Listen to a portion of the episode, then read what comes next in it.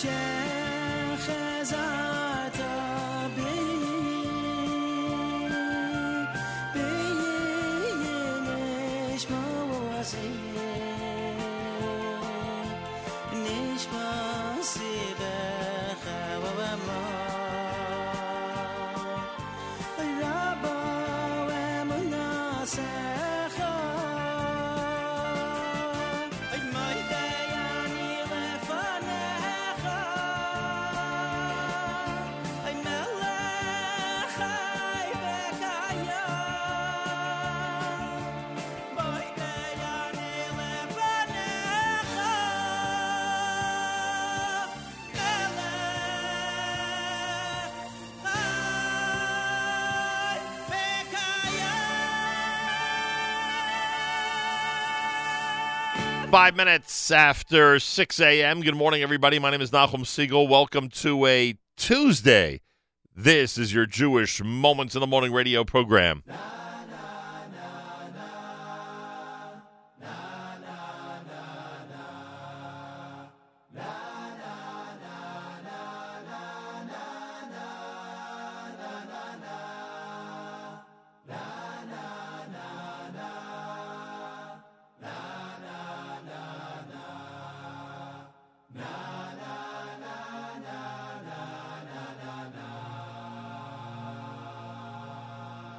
gein nu kol bay isra el anesune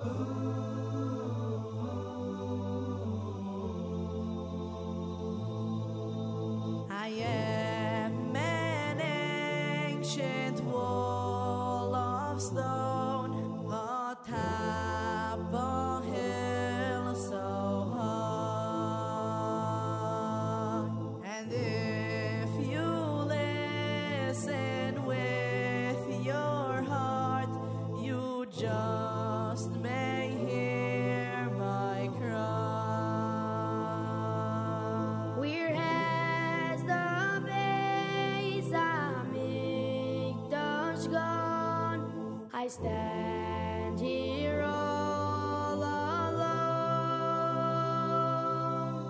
How long am I to wait for all my children?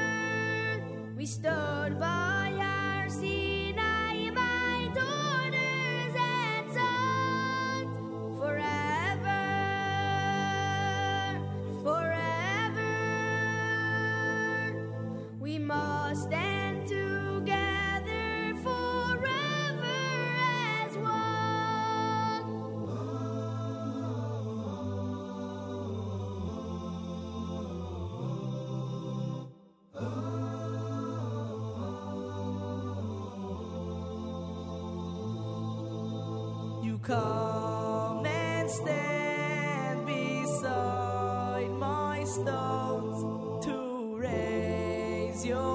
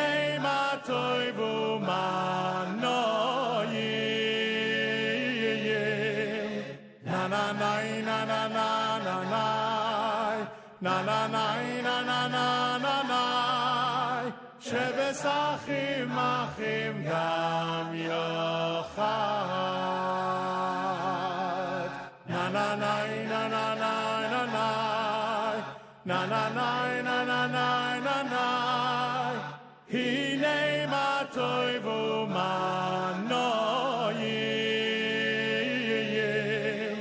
Na na na na na na na na Na na na na na na na na Shebes achim achim gam yochad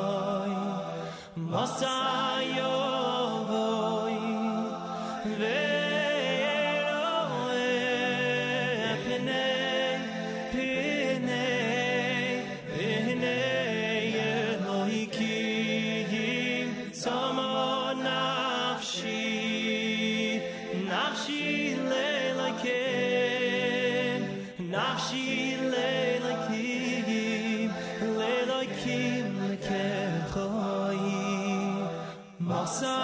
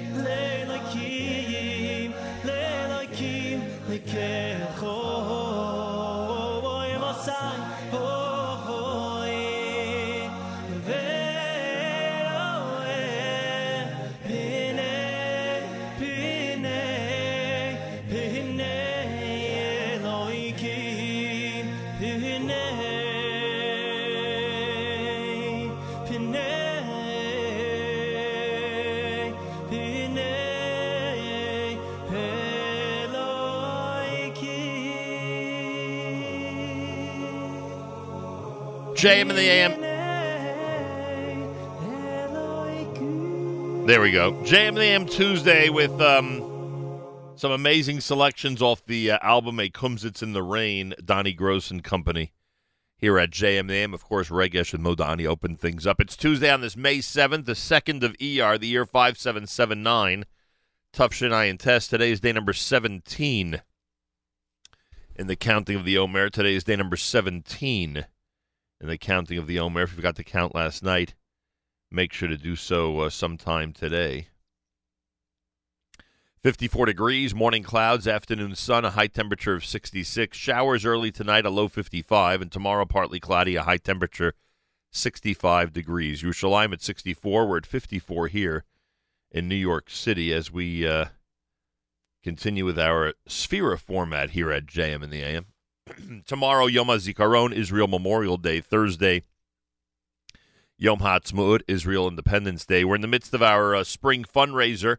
We're hoping everybody during this uh, month of May helps us out. Uh, if, if you've gotten the uh, the uh, envelope with the beautiful Nachum Segal Network gifts in the mail, please return that with as generous a donation as possible.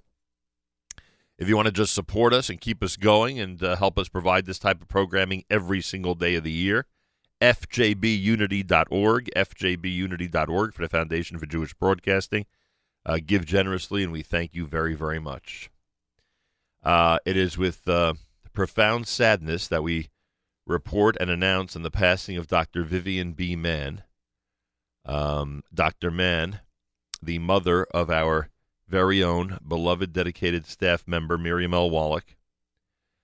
Um, Dr. Mann passed away yesterday morning, and um, we extend condolences, of course, to the uh, to the Mann and Wallach and Eisenberg and uh, all the extended family uh, on her passing.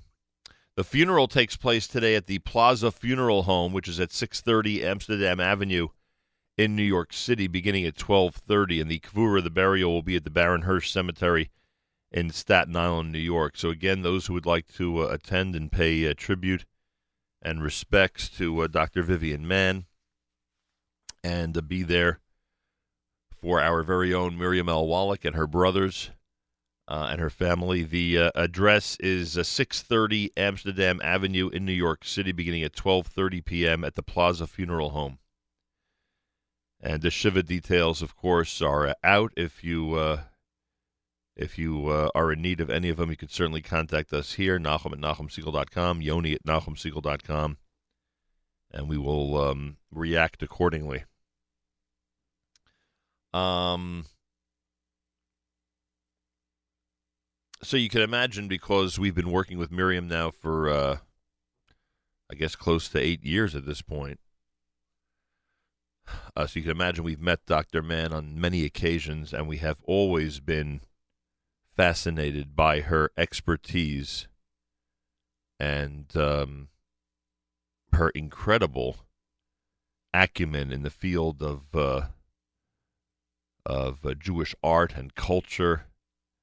Uh, anybody familiar with any museum, and certainly any museum that has have, have ha- that has had anything to do with an exhibit on Jewish history and culture, or that um, or that has you know Jewish themes dominating their their regular schedule, like the Israel Museum, Jewish Museum, etc.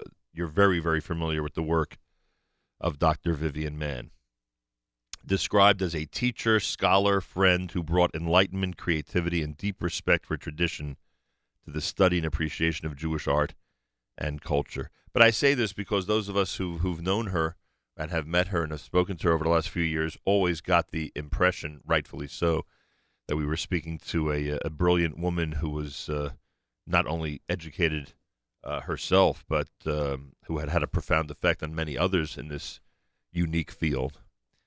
Uh, but then now, as uh, as word uh, continues to spread of her passing, more and more from so many different angles and different people come out comes out uh, regarding her expertise and her uh, unique abilities in this field, and it's really remarkable.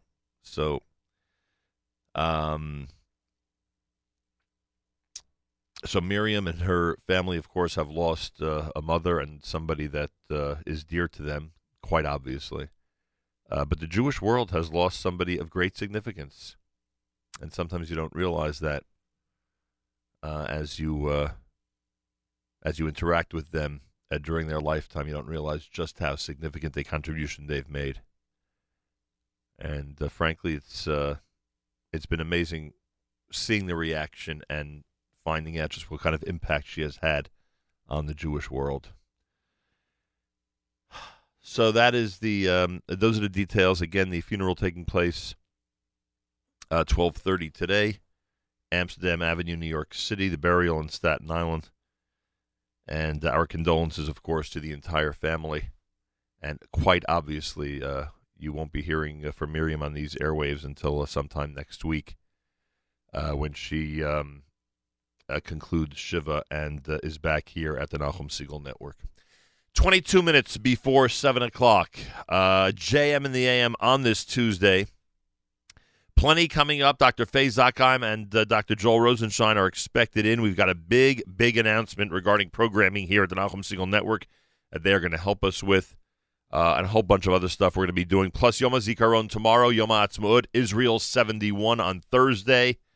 Boy, oh boy, do we have an, even during a Sefira week, we have an amazing week. Make sure to keep it here, always, on the Nachum Segal Network. And with us here at our flagship show, JM and the AM. oh, oh, oh,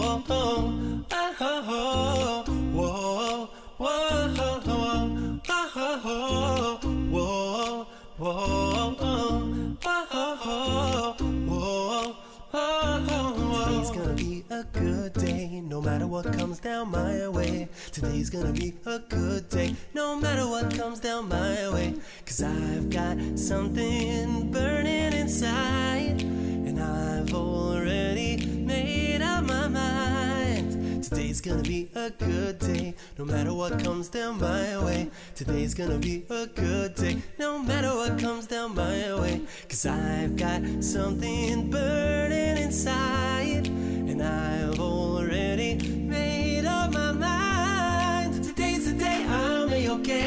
Sunshine clears the clouds away. Today's the day I'm gonna say, You keep tomorrow, I'll take today. Today's the day I'll be okay. Sunshine clears the clouds away. Today's the day I'm gonna pray to keep on singing as the music plays. Oh, oh, oh,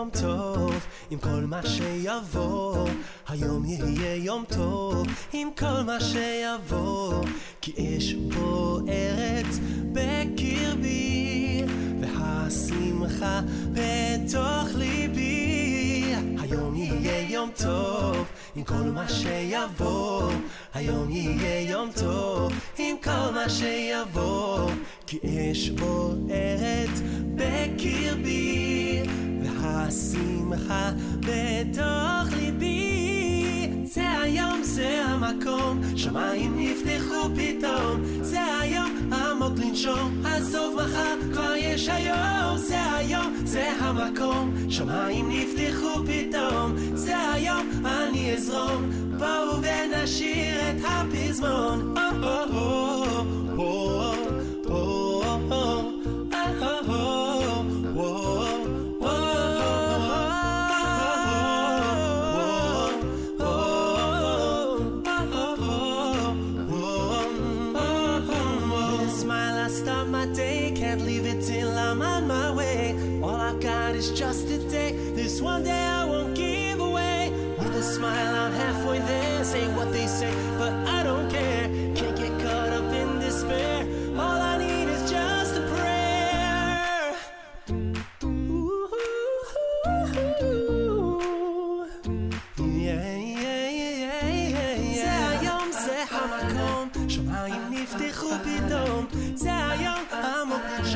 בסוף מחר כבר יש היום.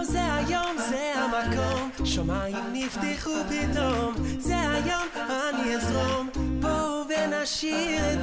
Today's the day I'm okay. Sunshine clears the clouds away. Today's the day I'm gonna say you keep tomorrow. I'll take today. Today's the day I'm okay. Sunshine clears the clouds away. Today's the day I'm gonna pray to keep on singing as the music plays. Oh, oh, oh, oh,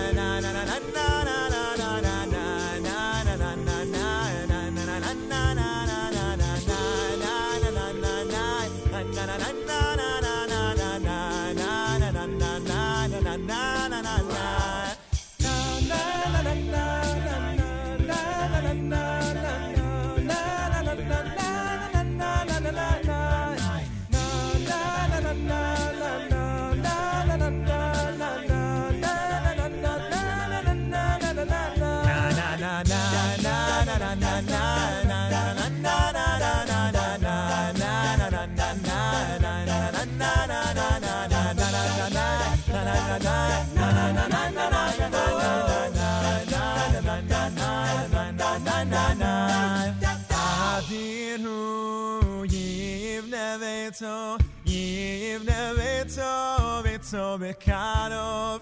Adir hu yivne veto, yivne veto, veto. Bim heira, bim heira, yameinu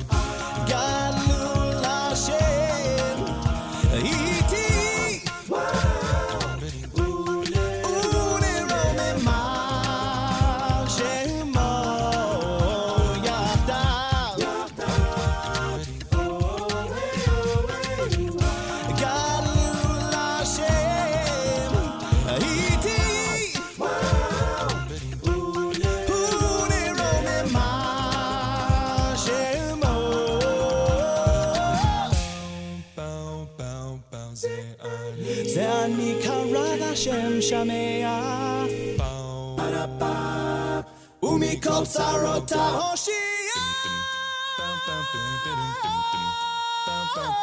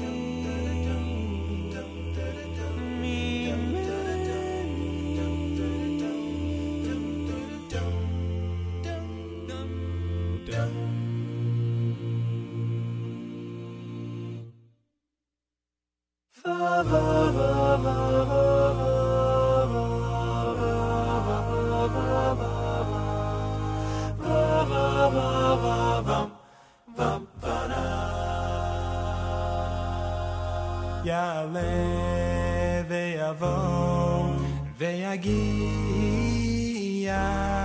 ויראה וירצה וישמע ויפקד ויזוכר זיכרוננו וגדוננו וזיכרון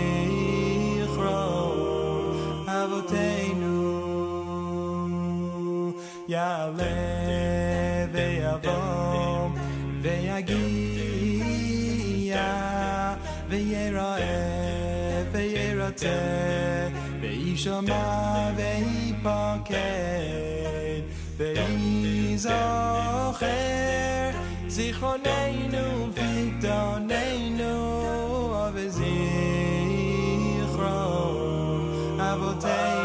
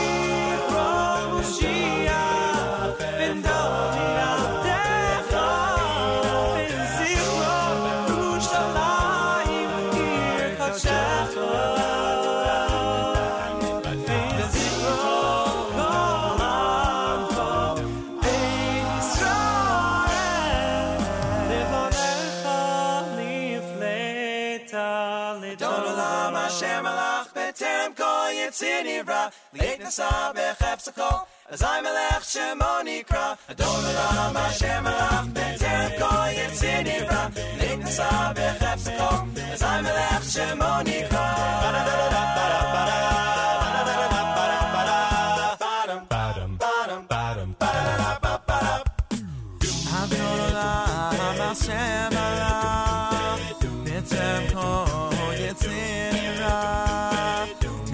בחף סוכו אזי מלך, אזי מלך שמו נקרא What did you say? I said, Adon Olam, Hashem Olam, B'Tzel Kol Yetzir Nira, V'Nasa V'Chev Sokro, Azai Melech, Azai Melech Shemo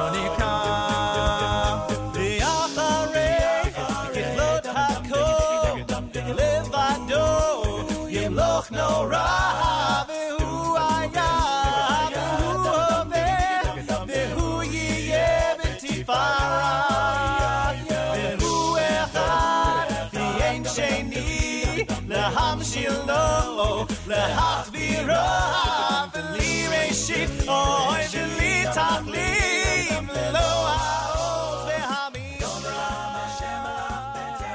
The a cappella selections of 613 at America's one and only Jewish Moments in the Morning radio program heard on listener sponsored digital radio around the world, the web at NachumSegal.com, on the Nachum Segal Network, and of course on the beloved NSN app. Tuesday morning broadcast on this day 17 in the counting of the Omer. Two weeks and three days. You forgot to count last night. Make sure to do so sometime today. It's day 17 in the counting of the Omer. We will have our Yeshiva League sports update coming up about 20 minutes from now, right here with Elliot Weiselberg here at JM in the AM. So get ready for that, plus a full day as you would expect here at the Nachum Segal Network. Um,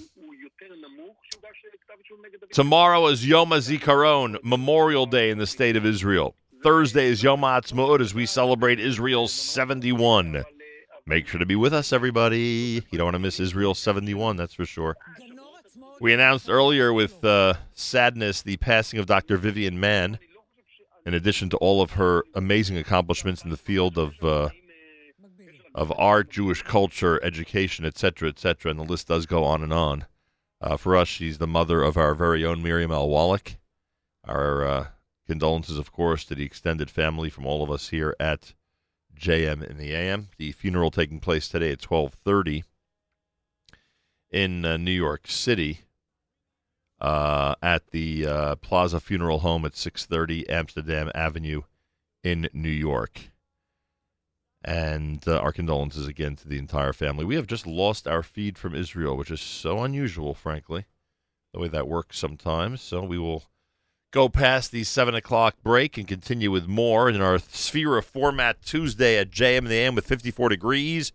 Morning clouds, afternoon sun, and a high of 66. It's 64 right now in Yerushalayim, 54 here in New York City as we continue on a um, on a uh, Tuesday morning with a cappella at JM in the AM.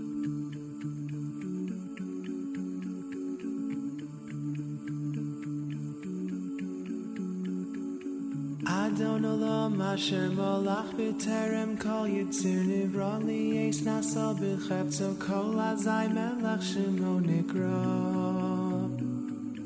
Azai Melech Shemo Nikra. Shemo Nikra. V'yacharei kichlos hakol levado Yimloch nora v'hu aya v'hu hove v'hu yiyeh b'sifara Who yeh b'sifara, b'sifara. Oh, Adon Olam, oh, Adon Olam. Oh, Adon Olam, oh, Adon Olam, oh, Adon Olam. Vehu echad v'ein sheni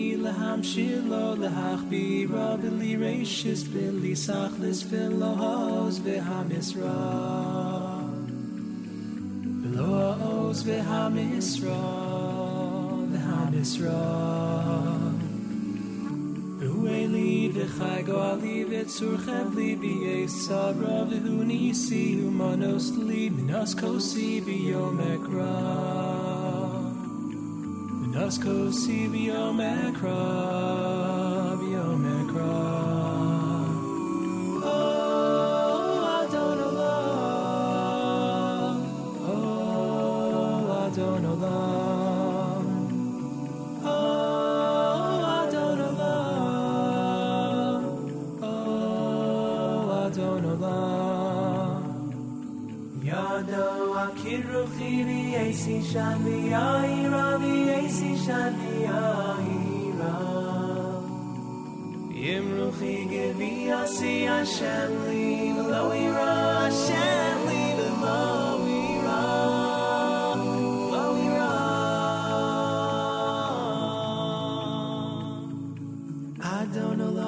אשר מולך בטרם כל יצור נברא לי עץ נשא בחפצו כל אזי מלך שמו נקרא אזי מלך שמו נקרא אזי מלך שמו נקרא אזי מלך שמו נקרא שמו נקרא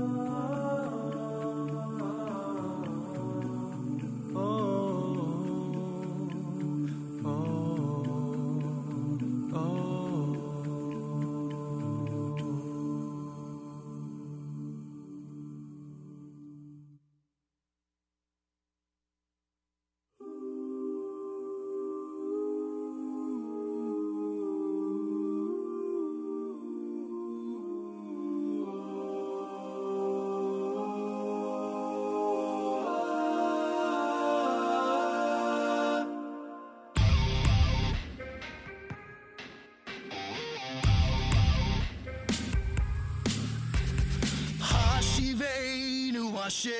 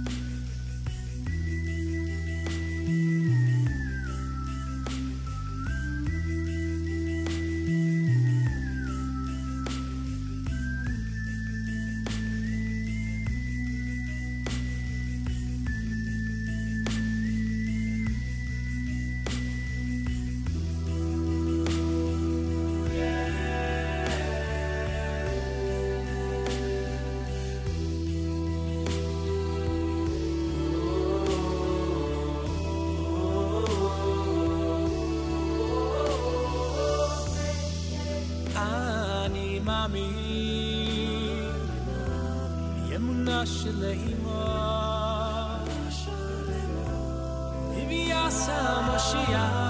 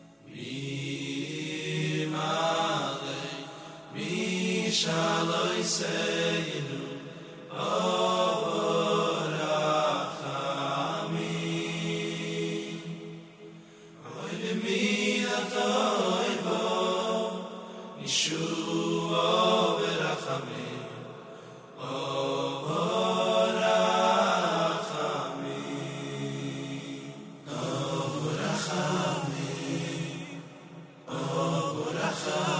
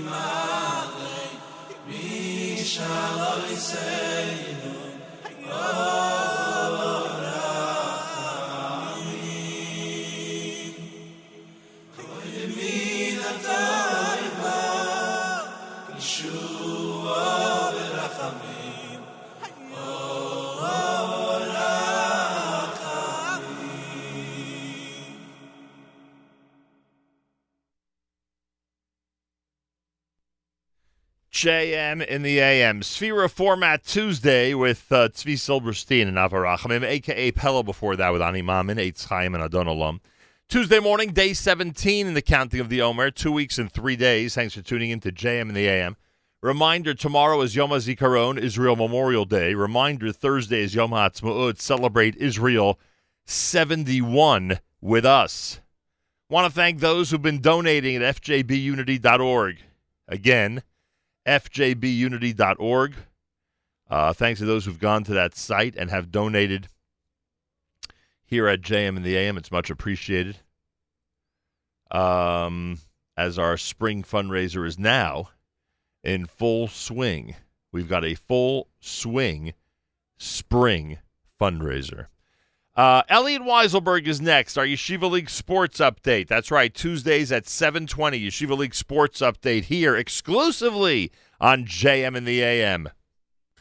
Thanks, Nachum. With Pesach out of the way, we have now entered May and are on the precipice of the 2018-2019 spring playoffs. Straight ahead on the Tuesday morning JM in the AM Sports Update, we present soccer and volleyball that are at or near the postseason and will set you up for the 2019 Martin Weiselberg Memorial Hockey Tournament. All that and more coming right up. Good morning. I'm Elliot Weiselberg. We'll start off with our four soccer leagues, which have drawn to a close as of last night's action.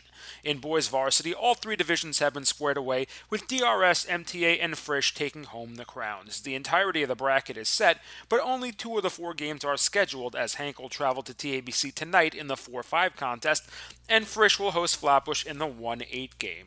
DRS, MTA, Heschel, and JEC will schedule their playoff games over the next few days, and by next week, we should have you all set for the semifinals. The varsity girls soccer bracket is all set. Tomorrow night, Ramaz will face North Shore, and Kushner will host SKA to set up one semifinal. The other half of the bracket will see Ma'ayanot host Frisch on the 12th, and SAR and Central will face off at a date to be determined. Boys JV soccer is almost ready for its playoffs. DRS and TABC have earned byes, and one will await the winner of the third division champion Westchester as they take on YDE tomorrow night, while the other will await Frisch and North Shore, who will square off over the next week, location to be determined. Finally, in girls JV soccer, second seed Ma'ayanot and third seed Frisch will square off tonight, while top seed SAR will host North Shore on Sunday to set up their championship. Moving over to boys volleyball, where the East standings are locked. North Shore, Solomon Schechter, DRS, and Ramaz finish 1 through 4.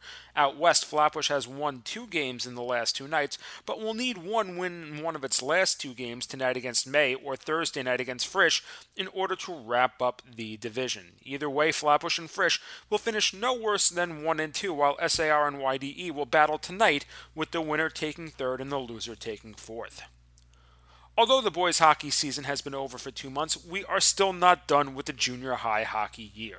On Sunday, May 19th, the 14th annual Martin Weiselberg Memorial Hockey Tournament will take place in Yeshiva Har Torah in Bellerose, Queens.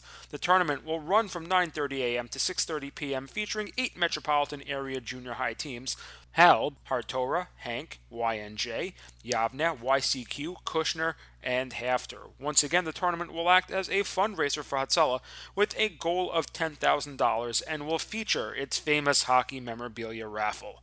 To purchase raffle tickets for one of our amazing prizes, or for more information, please visit www.mwtournament.com. To sponsor or donate, please email mwtournament at gmail.com. And that was your Tuesday morning JM in the AM Sports Update. I'm Elliot Weiselberg.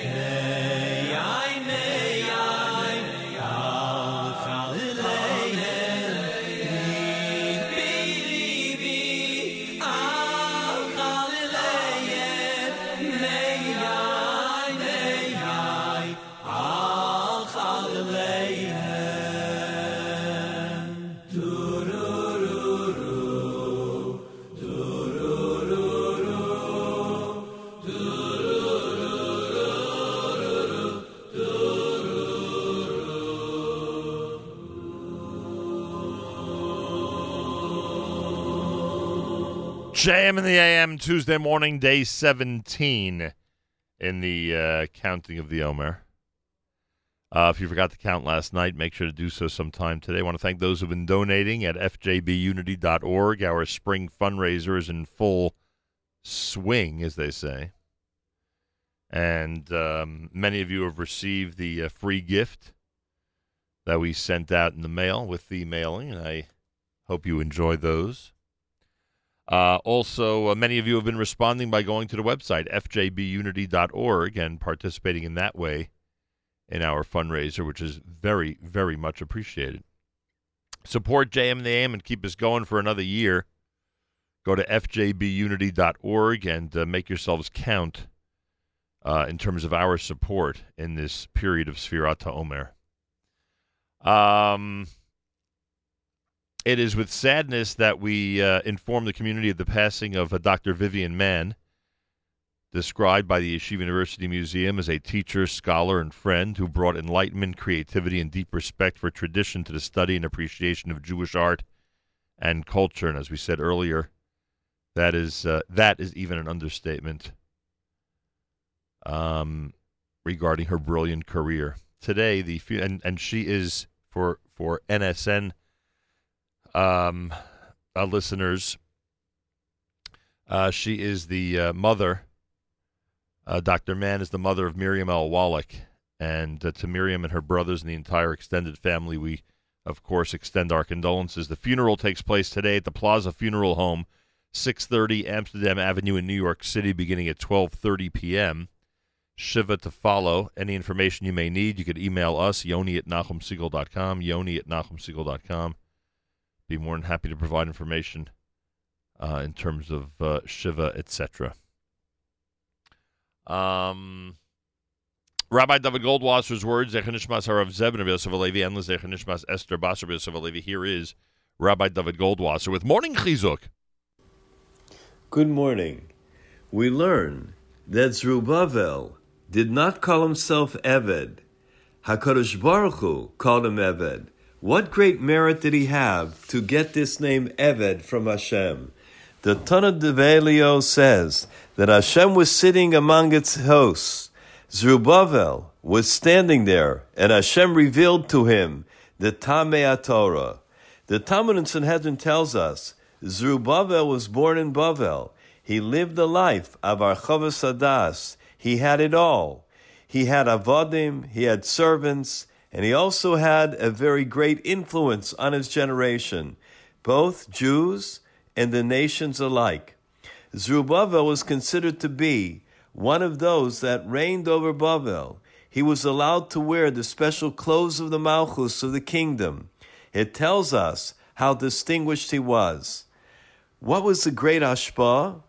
He succeeded in convincing the people to leave Bavel and to go to Eretz Yisrael something that Ezra Seifer, the Chacham of the generation, was not able to do. It wasn't easy for Zerubbabel. He had to leave behind all his riches, all of his honor and joined Bnei Hagoyla, join the exile, even though there were those who would make fun of him and try to interfere. It says there were many Jews who didn't want to go, and they were moushing him. They slandered him before the king.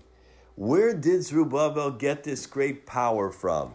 Hashem showed Zechariah Navi the menorah to focus on. How did this menorah illuminate the world?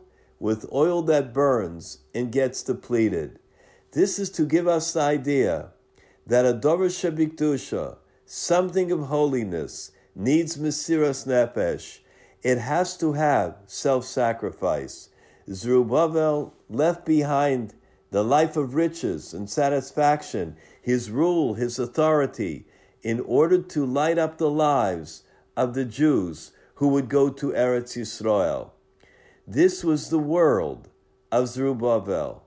When the oil is used to light the menorah, the oil gets depleted. Hashem showed him clearly how he could best achieve for Bnei Yisrael by using of his kochos, by his talents and powers that Hashem gave him from Shemayim.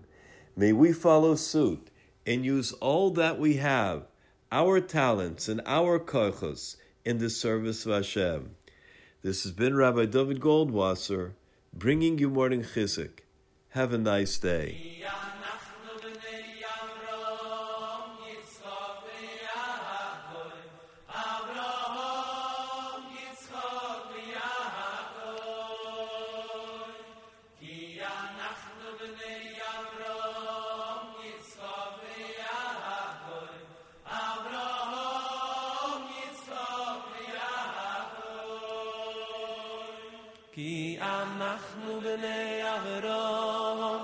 יצחק ויעקב, אברהם, יצחק ויעקב. כי אנחנו בני אברהם, יצחק ויעקב,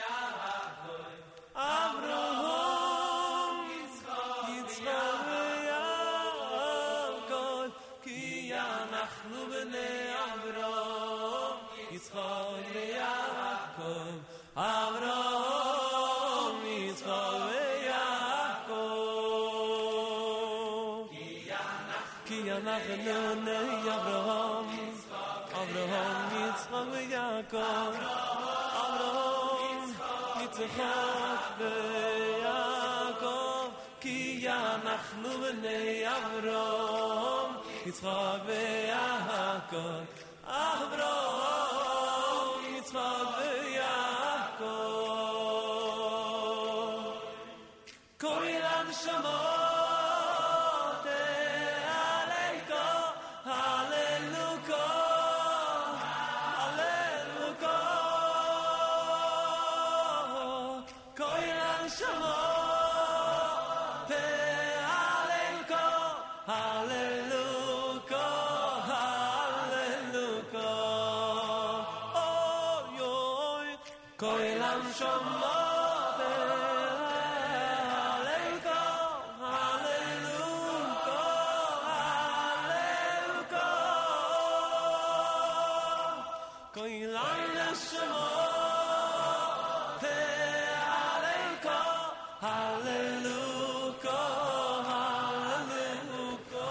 JM in the AM Tuesday on this day 17 in the counting of the Omer. Two weeks and three days. If you forgot to count last night, make sure to do so sometime today.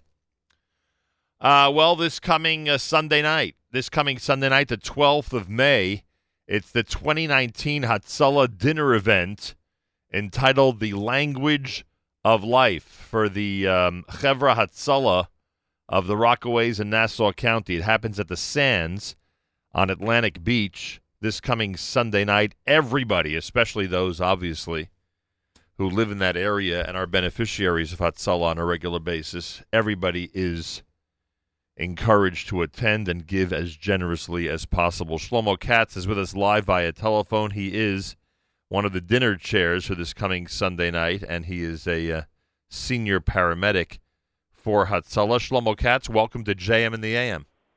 Good morning, Reb Nachum. Thank you for having me. A pleasure to have you on. I, I read some of the statistics, and uh, some of us may not realize just how large a community Hatzalah out in the Rockaways, Nassau County area serves. In addition to the commitment that you and your colleagues have made, like all Hatzalah members have made, to be available 24 hours a day and seven days a week, I did not realize that you have 10 ambulances that respond to over 6,000 calls every single year. And I'm sure from your vantage point, you could tell the community that that, that is quite a commitment. It truly is incredible. It's not a scientific study, but we believe that the RL, Rockaway Lawrence Hatzalah, which has expanded to Rockaway Nassau Hatzalah, is the largest geographical location of any neighborhoods that Hatzalah serves. Uh, we're responsible to respond to the cries of help from our brothers and sisters anywhere from Belle Harbor um, to North Woodmere. All of the five towns. Inwood is, has exploded, and it's just a beautiful, growing community. We're there all the time. Atlantic Beach, and of course now we're in West Hempstead on a regular basis. We have many members that live in West Hempstead, and we have an ambulance base there. So our ten ambulances are busy. You know, I never thought of this. I know that there are difficulties and there are uh, challenges when you have densely populated Jewish areas, and anybody who's familiar with you know heavily Jewish neighborhoods knows exactly what I mean. It's sometimes difficult for those ambulances to get through on the streets because of the uh, because of how packed they are uh, with people, vehicles, etc. You have a different type of challenge, and that is that you have a large geographic area, and there could be uh, it, it could be challenging to to get people there on the spot, to get paramedics where they need to go as soon as possible, and it it, it has to be a real strategic challenge to to plant those ambulances, so to speak, and members uh, in the different Jewish communities in that area. It is, and it's something that we work on constantly. And we station our ambulances appropriately. As you know, we opened up a brand new garage uh, as a base of operations in Woodmere so that we could have a better response time, not for the members. The member response time is just incredible, right. something that agencies all over the world are jealous of, Hatzalah. But our ambulances are now stationed in Woodmere and in Far Rockaway and in West Hempstead and in Belle Harbor, uh, so that our ambulances are there to back up the members and we can transport immediately. You know, it's the mailman's credo that neither rain nor sleet will keep him from his appointed duties. Right. Uh, I think it was not this past winter, but the winter before, where I didn't get mail delivery because of the weather. Sala responds to every single call. And every single call. and In the history of Hatzalah, we've never said, mm, sorry, we'll be there tomorrow. We get there, we get there timely, we get there with the greatest EMTs, paramedics, and doctors in the world, caring, knowledgeable, experienced, trained, and we get there fastest. Tell me a drop more about the the members in your specific region. I would guess every time the community expands, and you mentioned West Hempstead and Inwood, and you know the growth of certain areas that are under your jurisdiction. I guess every time it expands, you're looking to make sure that there's enough members in that area uh, just to respond on a regular basis because you, you can't depend on one or two people. You need a you need a group to be able to make a commitment uh, in, in order for there to be a good response time. You know, I'm sitting here with a huge smile on my face. Hatzalah, in general and specifically in Rockaway and Nassau, has bloomed and blossomed. I remember I was in sixth grade in Darchei Torah. That's a whole lot of years ago when the first class was being given. Right, Bender was the founder of Hatzalah in Flatbush, and when he moved to Rockaway, he got involved in creating Hatzalah here. And I was just a little kid watching these guys, my heroes, come in. And the first EMT course took place on Sundays, and members of the community were there being trained. Um, and it's grown and grown. It grew from a mom and pop organization to a, to a multinational corporation. We're in all these different neighborhoods. And this year, we took in 14 new members. Wow. I mean, that, that's incredible. 14 new members. We figured out to put an EMT into play and put a paramedic on the street. An EMT is $19,000 to get trained and outfitted and insured. $19,000. A paramedic is $55,000. And we put 10 EMTs into play. We put four paramedics on the street to respond to the new neighborhoods, to the larger location that we're responding to, 6,000 times a year. The expenses are staggering, but we never hesitate. Is available 24 hours a day, seven days a week, every day of the year. Shlomo Katz is with us. He's dinner chair for this coming Sunday night, senior paramedic with Hatzalah. Before we talk about Sunday night's event, uh, you can definitively say to this audience that in order to fund a Nassau County garage, a Far Rockaway garage, state of the art ambulances, equipment, medication, training, it costs a lot of money. It, it does. And emergency medicine is moving at a rapid clip today. Uh, equipment that we, was not available to us 10 years ago and even five years ago is now something that we insist on having. And it's been the credo of our local Hatzalah. We don't care what it costs. We're not, not sure how we're going to pay for it, but it's going to be something that we have, and then we'll figure it out afterwards. If we take on the responsibility to respond to someone's house when they're at their worst, then we must be equipped best, and then we'll figure out how we're going to pay for it. so we were we were the first ambulance service that every single member that was trained to use it had an IO drill. Uh, our uh, cardiac monitors are the best, cutting edge LifePak, life, excuse me, LifePak 15s that New York City EMS decided they couldn't afford, but we bought them and they save lives. I've personally witnessed lives saved with the LifePak 15 that could not have been saved with other equipment. Amazing. All right. The event is Sunday. It's at the Sands uh, in Atlantic Beach. It's called The Language of Life. You're asking everybody, not just members, you're asking every family that is uh, th- that are the beneficiaries that are in those neighborhoods, all the long list of neighborhoods that you mentioned, to come out to, to support Hatzalah to whatever degree they can and to enjoy the event this coming Sunday night. What details can you give us about the Sands this coming Sunday? Well, the first details, we want to thank everybody that comes. It's a fabulously well attended event, and it gets larger every year as well it should. Uh, if we respond to 6,000 calls a year, just figure there are two people, the patient and a family member involved, that's 12,000 people. Uh, we do get well over a thousand guests at the dinner, but we're looking for more people to come. And we bill it as a barbecue because we want people to become, it's a casual, relaxed atmosphere. It's a time for the members to see the people and the people to see the members. They're our friends from Sholin, our neighbors across the street, and we just want everybody to get together and have a nice time, and of course support and fund Hatzalah. Uh, through the graciousness of the Lawrence Yacht Club, we will be using their, I'm sorry, the Lawrence Beach Club, we'll be using their parking lot as well as overflow, so there'll be plenty of parking. It's a 6:30 start time. 7:45 is the shortest program you can imagine. Again, we just want everybody to come out, have a good time, and go back and mention to their neighbors that if you don't pay your electric bill, you don't pay your gas bill, they shut you down. Yep. Hatzalah always responds, but it's really great when uh, it's easier to fund than harder to fund. All right, HatzalahRL.org. HatzalahRL.org. Click on the banner at the top. All the details are there regarding the dinner. There are major sponsorships, there are smaller sponsorships, but everybody should participate in whatever way possible and make your reservation for Sunday night's event. Enjoy the barbecue, enjoy being with the members, and giving them a big thank you for all they do for the community at large. Hatzalah is uh, hosting the Language of Life, a dinner event barbecue at the sands of Atlantic Beach is coming Sunday night. Go to hatzalahrl.org and uh, get your reservations in today. Shlomo Katz, to you and all the members, Kolakavod, thanks so much for joining us, and good luck Sunday night. Thank you, Nachum. If I have a moment for a personal, on behalf of Hatzalah, uh, we, the membership of the RL and the dinner committee, we'd like to offer Nicham Avelim to Miriam and Stephen Wallach on the loss of Miriam's mother yesterday.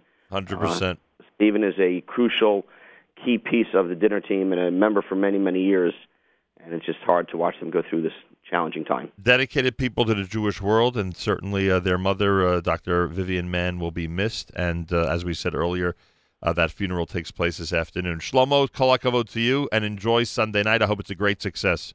Thank you, Nachum. I'd be happy to see you there. Bezrat Hashem. I appreciate that. Looking Tu- forward. Thank Thanks you so, so much. Tuesday morning broadcast at JM in the AM. Elokai, Elokai, huri chois. Elokai, Elokai, huri chois. Shalit bu el yoinem, eva tachtoinem. Oy kai,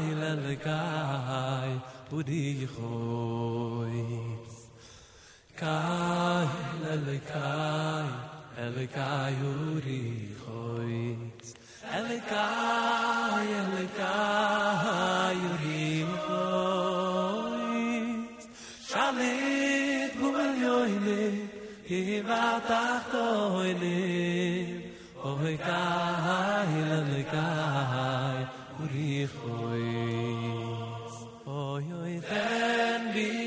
koyach koyach koyach la voy du zechot em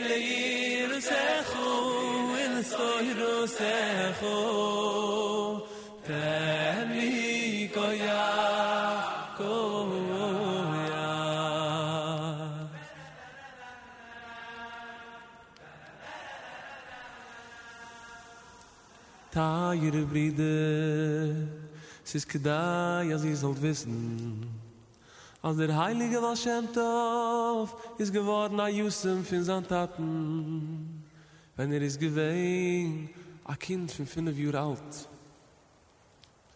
In einer von den letzten Sachen, wo sein Tat hat ihm gesucht, ist gewesen Fasam Tiere. Er hat ihm zugeriefen und gesagt, man ta hier ist Ruliku. Sollst du wissen, als meine Tag sind gezeilte, aber sollst du wissen, als er viele, wenn ich bin nicht du, hast du noch als a Tat in Himmel, wem du kannst eibig sich durchreden, im Beten, wo es dein Herz wird begehen. In also hat der Heilige was Shem Tov getein. In ausgelehrten seine Tamiden, verdeure, deures. Als wenn immer einer hat Zara, der Agnes Nefesh, und er will geholfen werden, soll er ausreden sein Herz und Taten in Himmel. In der Fahrlamme schreien, ten bi koyach, koyach, koyach, lavoy du sechu, ten bi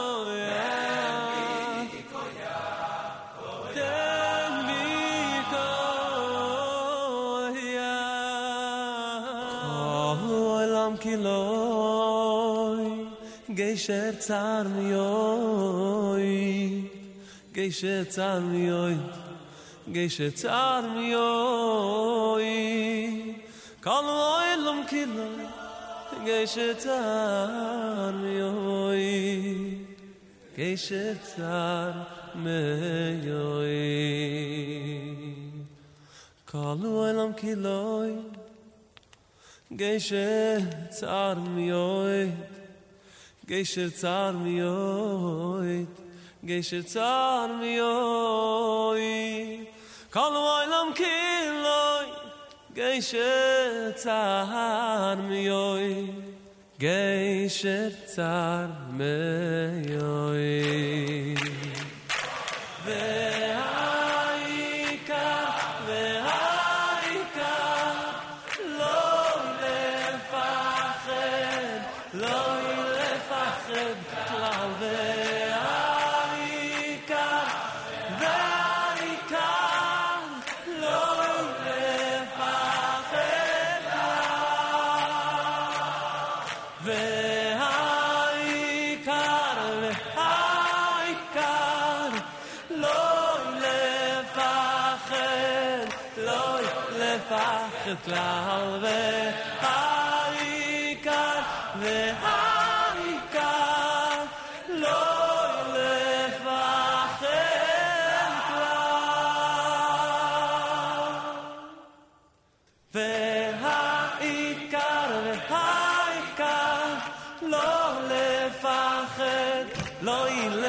לפחד כלל. והעיקר, והעיקר, לא לפחד כלל.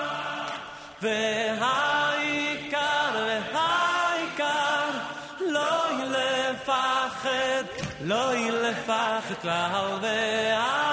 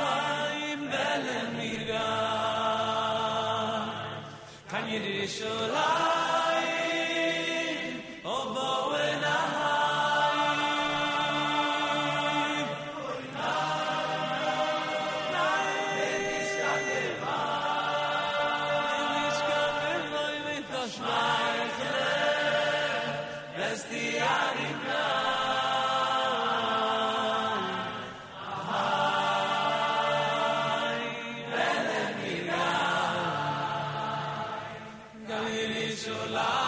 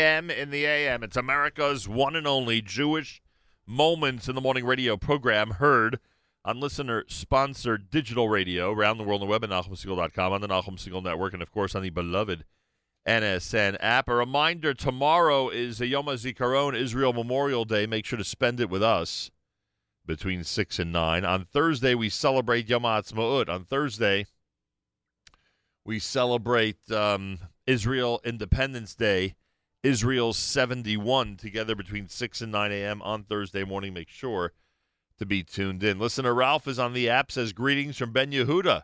He's at the market in Jerusalem, as uh, we wish we would be on this Yom Ha'atzmaut week.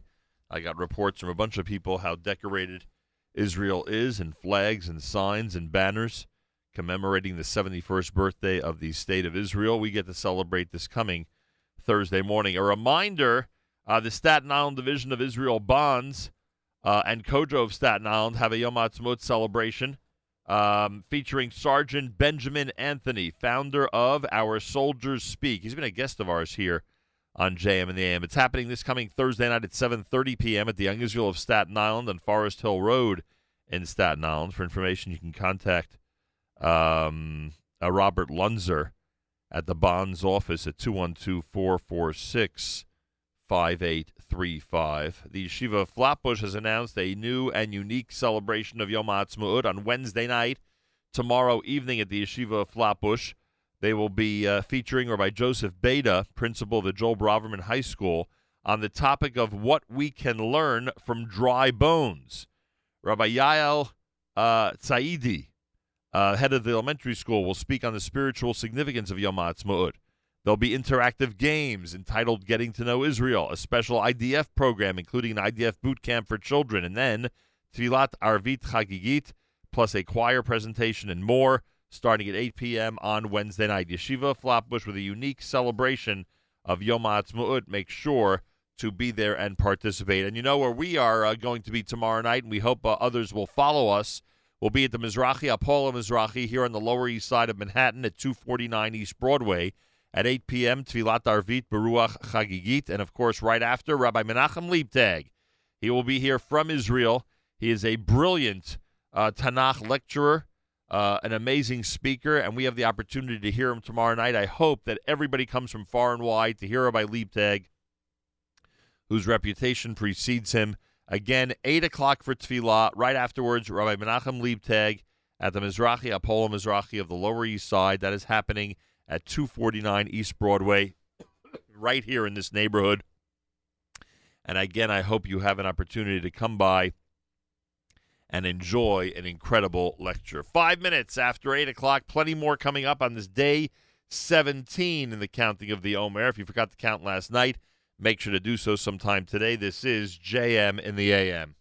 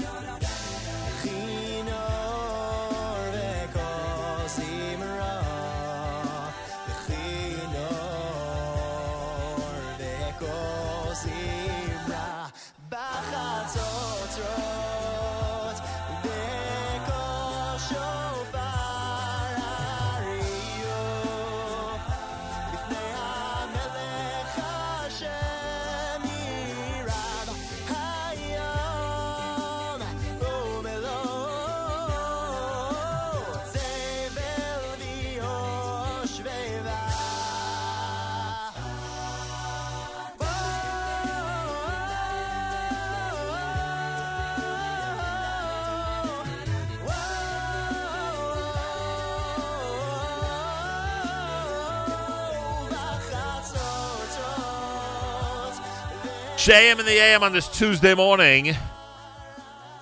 I mentioned earlier that both Dr. Uh, Fagi Zakheim and Do- Dr. Joel Rosenshein would be here to help us introduce a brand new segment that actually starts on the Nachum Segal Network at 10 a.m. this morning. And we will do that. And we're also going to speak about a special event every time Fagi's here. She has another special event to discuss with us, which we will get to as well. And with all of this in mind, uh, oh, and we also have to wish a mazel tov because uh, Dr. Zakheim has just become an associate professor at uh, New York University, in uh, just a just a few blocks away from here. Excuse from me, Russia. I'm sorry. He was Doc- in Russia for a, a weekend of professoring in Russia. Moscow. Well, that that's that's an old story. This this new story is a development as of yesterday, when she was appointed to this uh, appointed They're both embarrassing. man. appointed elected. How do we say it? How do you, how does that how does it work? Promoted. Promoted. Thank you. Uh, so congratulations on that. Thank you very much. and uh, and welcome and good morning to both Dr. Zakheim and Dr. Rosenshein. Good morning. Good Nachum. Does Dr. Rosenshein seem a drop? I don't know, a drop. Is, Laid is, back? is it tension? Like what what's going on here? With Well, the- listen, there's a lot of tension. Why don't you move because toward we're the microphone? Dealing There we with go. so many different topics. United Task Force is one topic. People don't even know what we've done, how many years, why it was created. But more importantly, is what we're doing now for the Holocaust victims with funding from New York City. But let me tell you about the United Task Force. Yeah. It started 30 years ago, 32 years ago, when a woman in Borough Park was taking care of her son on Yom Kippur because the husband had to go to shul, knowing full well that his wife could not handle the retarded child. And she threw him down a flight of stairs and he died. Mamish? Mamish. And he was handled by a very fine organization and uh, headed by Lester Kaufman, OHEL at that time. I remember Lester. And I and Rabbi Kaufman, who was my associate at Mishkan, I was director of Mishkan at that time, said we must organize people from the mental health about abuse. Here's abuse not in the classroom, not by a child, but, But by a home. mother and a father who allowed this to happen. Why did you allow this to happen? And that was the beginning of the United Task Force. Dr. Zakheim has been the president uh, how many years? Can I just say good morning? good, good, good morning. I mean, my gosh. He, he hit us over the head with that story. I'll tell How you that many much. years were you, are you the president? Since you have put me in there in the year 2000. Ever since you demanded that she become president. Exactly. Well, we needed a woman co-president. Actually, she's co-president with Dr. Bieberfeld and has been since she became that because I said if we're going to deal with abuse, women have to Dr. Rosenshein revealing the the backstory of the behind the scenes, if you will, of the Can task you force imagine here that on that the was air. the first time in the year 1991 that somebody acknowledged child abuse. It's been going on forever. But the beauty of it is that I think five agencies got together in 1991, way before you and I, Nachum, were even born, right? Yeah. In 1991, they got together because they realized that this was something that couldn't be left under the carpet and cannot be a secret anymore. That there were situations where there were mothers or fathers that maybe were abusing or neglecting their children. And the beauty of the task force is that with those five agencies, since then, we now have probably over 45 agencies, all not embarrassed, no stigma, Right. sitting around once every six weeks, as, you, as you've seen, Right. Nachum, because you were there for one of our meetings. All of these 45 agencies come together every six weeks to talk about the issues that are going on in our in our firm community. So this is why the task force originally was called for families and children at risk, right? That is because why, of because this, the story because literally families and children were at risk. Oh yes, absolutely. And, And that continues, but obviously now it's a United Task Force. It's gotten so large, it's it's now a known. lot of training, a lot of training, to showing parents they're not alone. Parents always feel that they're alone. I don't know if you're old enough to remember this, Reb Nachum, but years ago, you know where all the handicapped children used to go? St. Mary's in Albany. right, And we can go back and say, and it's not that long ago. no, not that long ago, that oh Ohel, Mishkan, we, I and Rabbi Women- Kaufman women- actually, Women's League, Women's Women's League, League. Women's League, Mrs. Woman, yes, we should mention Mrs. Woman. We went to visit a certain Rebbe who was telling people to put their kids with anybody, and they landed up being geschmad. If you don't know what geschmad means, Nachum, you'll translate it for me. Well, they were they were ended up being a non-Jewish family. they they they put no, they sprinkled them with holy water. They went Right. through the whole thing. I'm thing. saying. Yeah. And I was trying to be a little bit- We went to we went to visit that Rebbe. a little bit more subtle. Uh, yeah, yeah. We went to visit that. My Rebbe. specialty is subtle. Dr. Rosenshein's specialty is not being subtle. Listen, Dr. Rosenshein says it as it is. You know that, Nachum. We don't play games. You'd say And that thank again. God that Rebbe stopped doing it. And today, thank God, the Hasidic world and many other parts of the world, we have so many beautiful agencies today. But the task force covers many other things. We deal with sister to sister as a member, dealing with people who are almanis or gerushim. Uh, wonderful organization.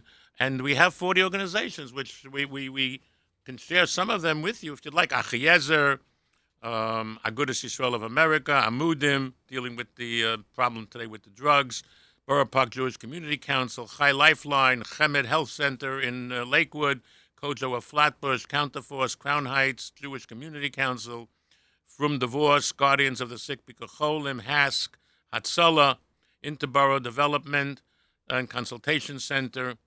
Uh, Leon, who built it, was a classmate of mine in Columbia um, Mask, Madraigos, Margay, New York, Makor Disability Services, Met Council, My Extended Family, National Council of Young Israel, Nefesh International, OHEL Children's Home, Orthodox Union, Our Place, Pesach Tikva, Borough Park, Williamsburg, Project Sarah, Petach, Relief Resources, Sephardic Bikur Cholim, Shalom Task Force, Sister to Sister, Sofri Helpline, the Jewish Board of Family Jewish Serv- of Children's Services, Torah Masora, Turo, and Yelad Vialda. Wow. A big list. It's a lot. What a list! Isn't that beautiful? It is unbelievable, and Rosenstock and everyone naming has them, every one of these groups has their specialty. Every one of them has their you know their expertise. Do you want to hear something really nice also? That besides every one of these groups having a specialty, there's four that would mean there's 45 specialties. Right. A lot of them have the same specialty. Whereas but you would think, oh, maybe they would argue with each other, maybe they won't get along with each other. It's not like that at all. They're there as comrade in arms. They all work together. And if you call one of the agencies and they're overfilled and they don't they're overwhelmed, they will send you over to another one of the agencies. There's no competition. So Dr. Rosenshein always likes to say that we are the picture of what Shalom Bayis is supposed to be about. Right. It's not about one of us being the best. It's about all of us. If you're promoting peace in the Jewish community, you have to exhibit peace, and and you and your colleagues do that. as and you, were said, there and you saw it. You saw it. You saw how beautiful it is. We- under the name of United Task Force. Yeah. All right, Dr. Faggy Zakheim and Dr. Joel Rosenshein are here. Let's start with this. Let's start with I'm recovering. I'm Can I recovering say from good Dr. morning? Yes, exactly. Good morning, Nachum. Thank you so much. It's been wonderful to be I invited over here. I introduced Nachum at the meeting. When he came to our meeting, I said as following. Nachum Segal, I'm not. He has some good music sometimes. Some of the music is too modern for me, but I, I, I, I deal with it. Uh, he does many other things that are great, but the greatest thing is his united, trying to unite all Jews, going to Pittsburgh, going to France, going to Eretz Yisrael. Where else, Nachum? I can't remember all the places you ran without me. You never even took me once. I Been a lot know of why. places. That's actually how we came up with the idea of saying, you know, Nachum Segal is the person that we need to talk to. We're very fortunate because we have a lot of agencies. Did I say good morning yet? have I had a chance? let me let me just let me. Ju- I'm going to let you continue on that thought, Uh. but let me just inform the audience what's going on so they understand the context of this conversation. At 10 o'clock on Tuesdays and Wednesdays, we are adding for the next couple of months a really beautiful segment, and I say it like that because the segment is all about peace, harmony, and working with colleagues in the Jewish world. I get the chance, and I and it, I've seen the list, and I'm certainly looking forward to it. I get the chance to speak with leaders of all these organizations uh, and find out what they're doing and how they work together with everybody else to accomplish all that they do in the Jewish world. And on top of that, there's a special concentration, as we said earlier, on the services they provide for Holocaust survivors. They are still, especially in Brooklyn, but everywhere, still a very precious group of people in our community. And there's and you you know this yeah, firsthand, the- of course. Yes, that's the part I wanted to talk about, Sure. Nachum. So the way this all happened is that since we are a coalition of over 40 agencies and a lot of a lot of government people, you know, people enjoy helping us out. Chaim Deutsch approached us. The city councilman in New York. City Councilman Chaim Deutsch, who I revere and I think is the most wonderful person and really cares about our community. He gets it. He gets it. He gets it from every aspect. Right. Today he's doing a program on security in the shuls. Nice. At two o'clock this afternoon, which I really suggest that everybody go to. I'm Oh, going to be yes. there. And we really do need security in our shoes Oh, based yes. on what's been going on. So Chaim Deutsch put that out that at two o'clock today, in front of in front of City Council, all everybody's getting together to say that we need to have security in our shuls. Okay, back to the topic. Right. So Chaim Deutsch gave us a wonderful amount of funding, and he said this funding needs to be used for Holocaust survivors because we love our Holocaust survivors. We revere them. We honor them. We stand up when they walk into the room. My mother's a Holocaust survivor from Mauthausen, and many of my friends' parents are Holocaust survivors. And I look at them and I think of our community and how entitled we are and how we need our fancy cars and our fancy houses. And they lived with nothing and they are happy and they're so proud of us and they're so proud of their children and grandchildren. So let's give back to them. So as soon as um, Chaim Deutsch, Councilman Deutsch, said, here's a funding source, it's supposed to be used for Holocaust survivors. And I know that there are programs that are doing interviews of Holocaust survivors. Right. Hamodia does a beautiful Sure. job, Ruth Lichtenstein, of interviewing and archiving our Holocaust survivors. And other agencies go and do city meals on wheels. They bring food to the Holocaust survivors. And yesterday you had the Borough Park JCC, or I think you're having them Right. shortly, doing um, programs for Holocaust survivors. But who gets a chance to really go into the houses of Holocaust survivors and talk to them? They're sitting there, they're all alone. Nobody has time to come. People are running to work, children are running to school. So maybe you see your grandmother, your great grandmother on Shabbos, but who has time to see them in middle of the week? Everybody's so busy. So he said, You know who sees them? You know who talks to them every single day? what do the Holocaust survivors look forward to? They look forward to the Nachum Segal show. Every morning, Nachum Segal is in their house. That's their connection to the Jewish world. That they can hear Nachum Segal and they can listen to Nachum Segal's music. Dr. And Rosenshein, they, they, listened love to Nachum Leon Segal. last week. Leon was here. Goldenberg was talking about his Holocaust mother. survivors. One of the best programs I ever heard. Leon of- really, really feels it. He knows what it's all about. But you know, Nachum, I say to myself, and I'm not picking on anybody. We spend money for everything all over the place. How many of us, whether we parents were Holocaust, mine were all wiped out. We I had only one cousin who was saved from the Holocaust, and he just passed away at 90 something plus. But uh, they, I went to all the cities. I saw my grandfather's house in uh, in Cabrin. Uh, I went around, and you feel the blood is running all over Europe. The blood is running. I was by the Vilna Gaon with a group of people, and they came out of the cemetery, and they wanted to wash. You know, we have a minhag, we wash. If- Mhm. so there was no water, so they all complained. I said, "People, this is the first day of it, ten days. Well, you don't have to wash." He said, "What do you mean? You're a rabbi. Don't you know we have to wash?" I said, "We're not leaving the cemetery. Wherever the bus goes, we are on a cemetery. Dr. The blood is I- running all over." Dr. Rosenshein, let me add on. Yes, I agree with you that we have to honor those that we have lost. But let's talk about those that are alive. Let's honor them. They're here. They want to talk to us. They want to tell us their story. So the idea that Nachum Segal is on the radio every single morning and that they could turn it on and they could turn on their little iPads and hear Nachum Segal and they have contact with the universe out there. They can find out what's going on in Israel because of Nachum Segal. They can have happiness. They can listen to music. They can listen to Leon Goldenberg, but they can hear what's going on in Israel, going on in Detroit, what is going on in the world. Nobody has that. Nobody, no other community has a Nachum Segal that goes into the homes. And I will tell you right now, I already know that all these children, grandchildren, they are turning on their parents, their Holocaust survivor parents, iPads, their t- their radios, And Let's regular tell phones if them, they want. and regular phones. What They- number? Dialing What- in a what number, number? at ten o'clock today, every ten o'clock, every Tuesday and, And Wednesday. Wednesday. at ten o'clock. That program is a Nachum Segal program in honor and directed toward our Holocaust survivors that are living and alive and that want people to pay attention to them. They want to. My mother goes every single day to Bagels and Green for lunch. For lunch, yeah. She loves when people come over and say, "Oh, you're Mrs. Rand. I've heard so much about you. Tell me your story." And she sits there and she smiles, and at least she knows that she's being recognized. She she matters. She and I'm sure people ask her for brachos. I'm sure because of her her brachos. She laughs. Yeah. She tells them the story. You know, Joel, you just told the story about not having water.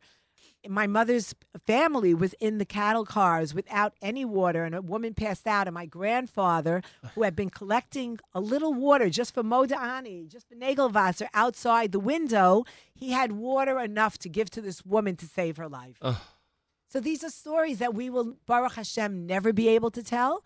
But we still have our Holocaust survivors here for them to tell us their stories and for us to just say, Thank you for surviving. We love seeing you. Give them a smile. You know, it's funny you say the thank you for surviving. And again, everybody, you'll hear this on a show called Our Community with the United Task Force beginning at 10 a.m. today.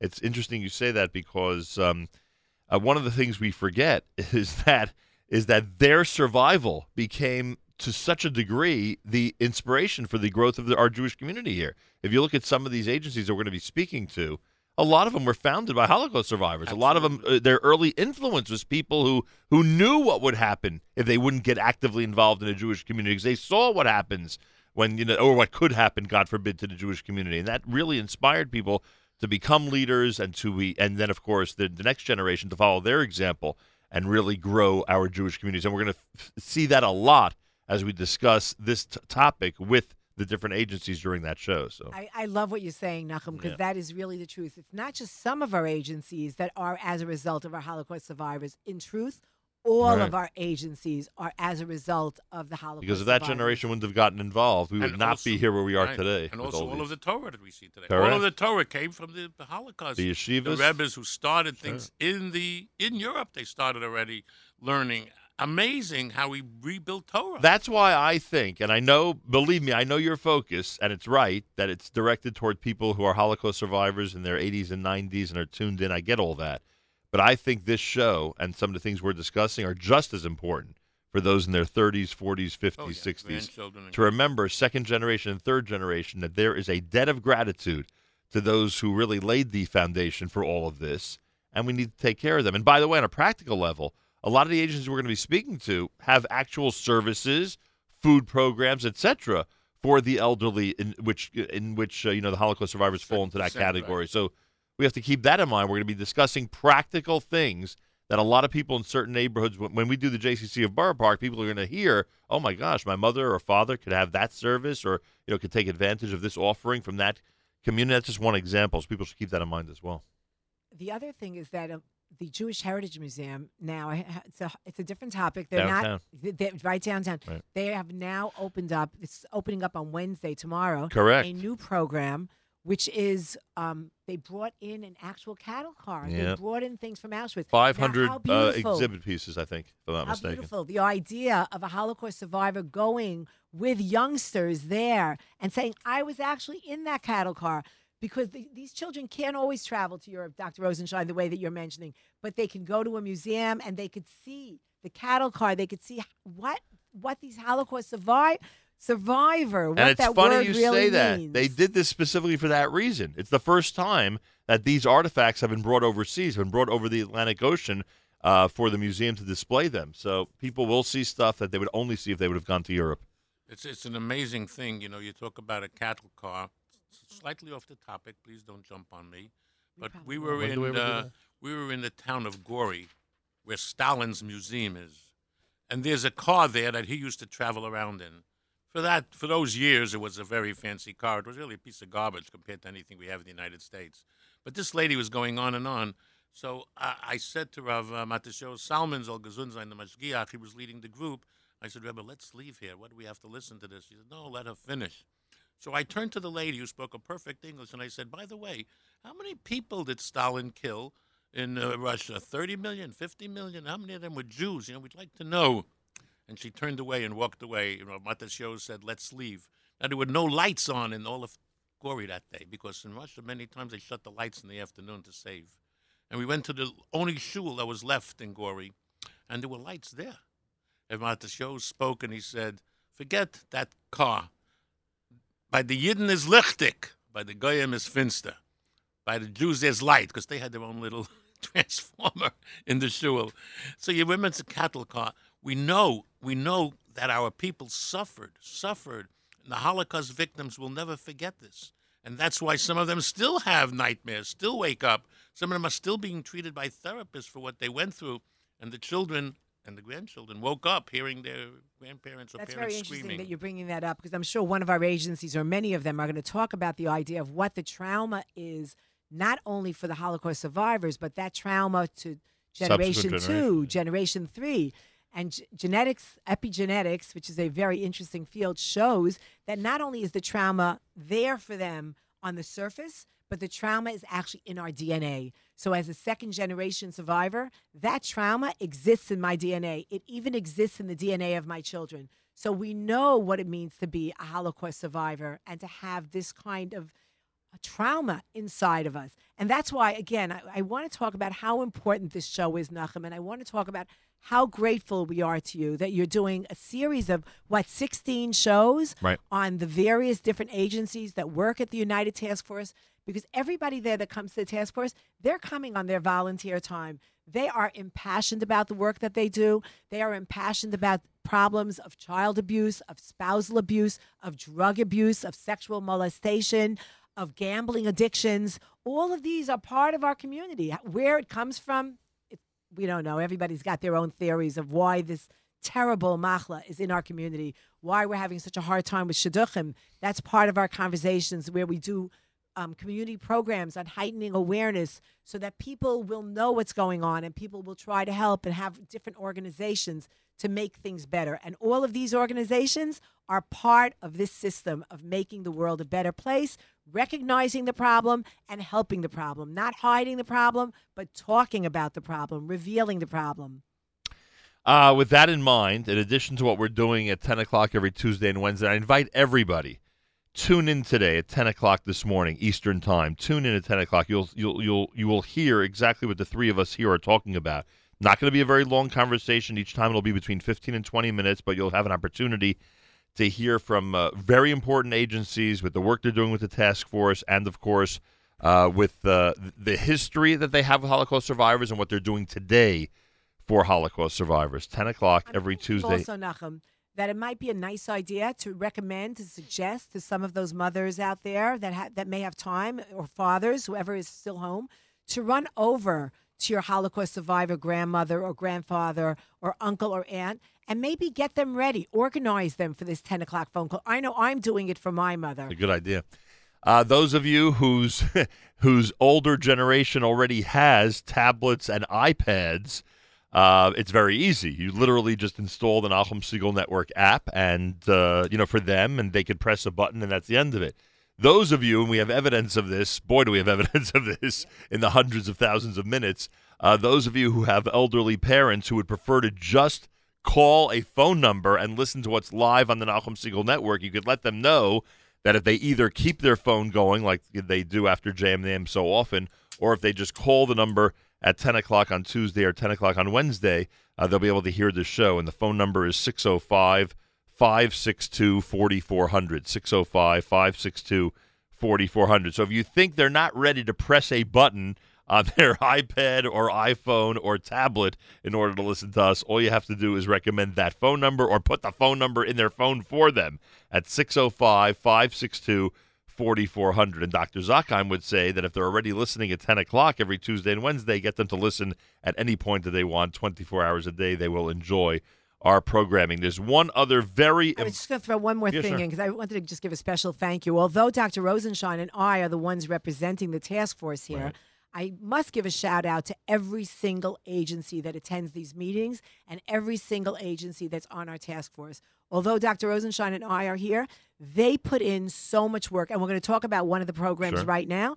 Let me also just mention that we have an executive committee that is just so impassioned and so available. Honestly, I can WhatsApp them at 12 o'clock at night. They answer at 12 o'clock at night. Yeah, because you deal with people who are up 24 hours a day, frankly. As you, as Rabbi Bender, you, I'm sure, is up round the clock. I was just going to say, I want to give a major shout out to Rabbi Baruch Ber Bender from Achiezer, who has never ju- sleeps. Never sleeps. Is always available. Has I, there are stories about him that are just unbelievable. That he's re- he's really a tzaddik. He's his father, Rabbi Yankel Bender, can be very proud of him. Dr. Hindi Klein from OHEL, always available. Dr. Marcel Bieberfeld from Maimonides, a legend, always available. And there are a hundred others like I- this. I'm just naming the exact. Right. Dr. Schindler, Yitzhak Schindler from Pesach Tikva, who you're going to be interviewing. Right. Unbelievable. And Rabbi Becker from the Aguda. Unbelievable people. But again, all the people on the task force and the ones we're going to mention now that have put together this amazing Rebbitzins program that we're going to talk about in a minute, the passion and the commitment that all of these people on the task force have It is an honor to be working with all of these people. All right, my apologies to David Warmflash. We are going to get to him. We're dropped behind schedule, and I appreciate his patience. All right, uh, the 20th annual Rebbitzins Conference. First of all, I cannot believe that we're doing this for 20 years already. It's unbelievable. Uh, which is, of course, done in memory of Reb Shlomo Eliezer and Rav Yaakov Zakheim, who we remember fondly. The 20th annual Rebbitzins Conference, promoting and enhancing healthy family relationships, is happening on Sunday, May the 19th. This is the Sunday before Lag BaOmer, Sunday, May the 19th. It'll feature uh, Esther Wein, Torah educator and lecturer, Rabbi Daniel Frank, marriage and family therapist in private practice, and Rebbitzin Esther Reisman from the Agudas Yisrael of Madison. It happens Sunday, May 19th, starting at 9.30 in the morning at The View, which is on Nostrand Avenue in Brooklyn, New York. There'll be a complimentary brunch. Uh, they need you to RSVP, and one of the reasons they need you to RSVP is because this thing usually sells out. This thing usually is an overflow crowd. Uh, do you need to be a Rebbitzin to be there, Dr. Zakheim? Okay, this is like very exciting. It is the 20th annual conference, which Right. really for me is hard to believe also because that means you and I have been doing this for 20 years. Correct. Now, this conference is major because if you notice, we changed venues. Right. We moved to a brand new place called The View, The View in Brooklyn. It is stunning, glistening. It is so pretty, easy access. You pull up on Nostrand Avenue, parking is good, and you literally do not have to walk up a million st- flights of steps. You don't have to walk down a million flights of steps. You walk into a fabulous looking hall. So that's exciting that we're giving the Rebbitzins an opportunity to come to a brand new place. Another thing that's very exciting is the fact that we have Esther Wein coming, who is just a brilliant woman. I think the Rebbitzins are going to love her. Esther Wein speaks about issues of the day. The one, pro- the one issue that we're talking about this year is promoting and enhancing healthy family relationships. Who doesn't want to talk about healthy family relationships?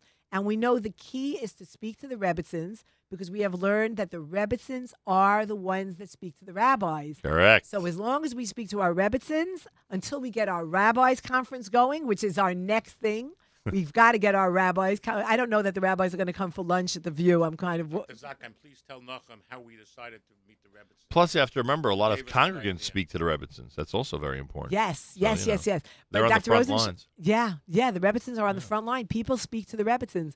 Uh, It's also it's on a Sunday, which is very unusual. We decided to do a Sunday at nine thirty in the morning, so all the Rebbitzins would come.